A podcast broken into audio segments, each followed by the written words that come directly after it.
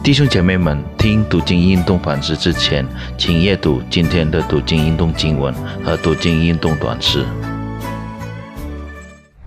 主内弟兄姐妹们，大家好，大家平安，欢迎大家收看和收听今天的读经运动反思。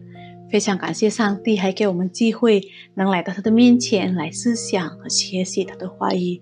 在新的一年，希望我们能爱主更深，对上帝的信心也越来越坚定。今天我们的题目是“只是仰望上帝吧”，取自于创世纪第二十章。在我们开始之前，我们一起来低头祷告。亲爱的天父，我们感谢赞美你的名，因你的慈爱在我们的生命中永不止息。我们日夜渴慕思想你的话语、你的道路，求你把你的旨意。指引给我们，我们每日都需要你的带领。我们将现在的时间交给你，主啊，请你把你的心意告诉我们，我们愿意聆听。奉主耶稣基督的名，我们祷告，阿门。主内弟兄姐妹们，我来为大家念几节今天的经文。但是我非常鼓励大家能把整章今天的经文都读完。创世纪第二十章第一到第五节，亚伯拉罕从那里向南地迁去，寄居在加底斯和舒尔中间的基拉尔。亚伯拉罕称他的妻萨拉为妹子。基拉尔王亚比米勒差人把萨拉娶了去。但夜间，上帝来，在梦中对亚比米勒说：“你是个死人呐，因为你娶了那女人来，她原是别人的妻子。”亚比米勒却还没有亲近撒拉。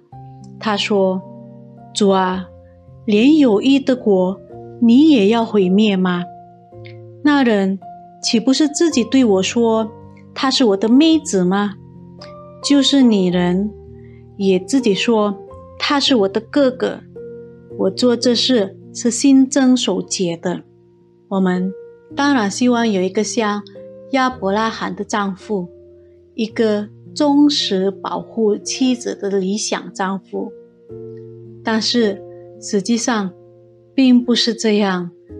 亚伯拉罕是一个非常令人失望的丈夫，甚至有两次。那就是在埃及和在基拉尔的时候，亚伯拉罕不承认莎拉是他的妻子，而是他的亲戚，因为他害怕如果坦白将会被杀害。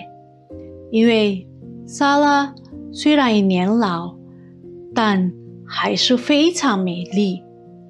当地的掌权者都有意想娶莎拉为妻，但是。上帝降下大灾来阻止法老，而且给予亚比米勒严厉的警告。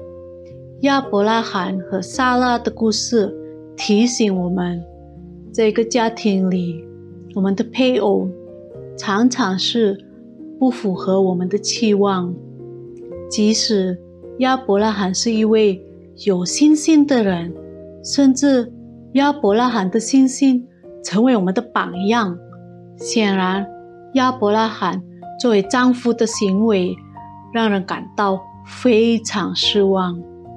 相同的事也会发生在丈夫方面。虽然做妻子的是一个有信心的人，也有可能她的态度和行为令她的丈夫失望。作为例子，当亚伯拉罕。对上帝允许给他后裔的视线感到忧郁的时候，撒拉提议亚伯拉罕娶她侍女夏甲为妾。撒拉的态度使亚伯拉罕的心性愈加动摇。当夏甲怀孕后，变为骄傲。撒拉责怪亚伯拉罕，并要他负责。实际上，是撒拉提议亚伯拉罕娶夏甲为妾的。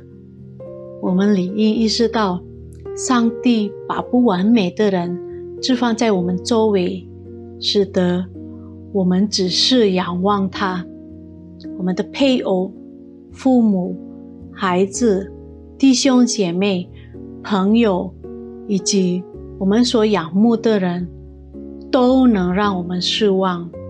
但是，上帝从来不曾让我们失望，上帝总是成为我们的盼望处。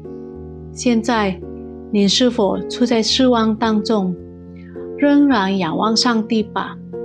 当有人让你非常失望的时候，谨记，也许也有别的人对你非常失望。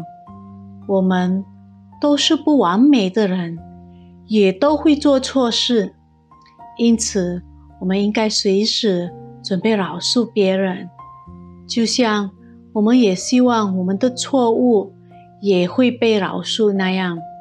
您是否一定去检查您自己的错误和缺点？您是否时刻准备饶恕得罪你的人？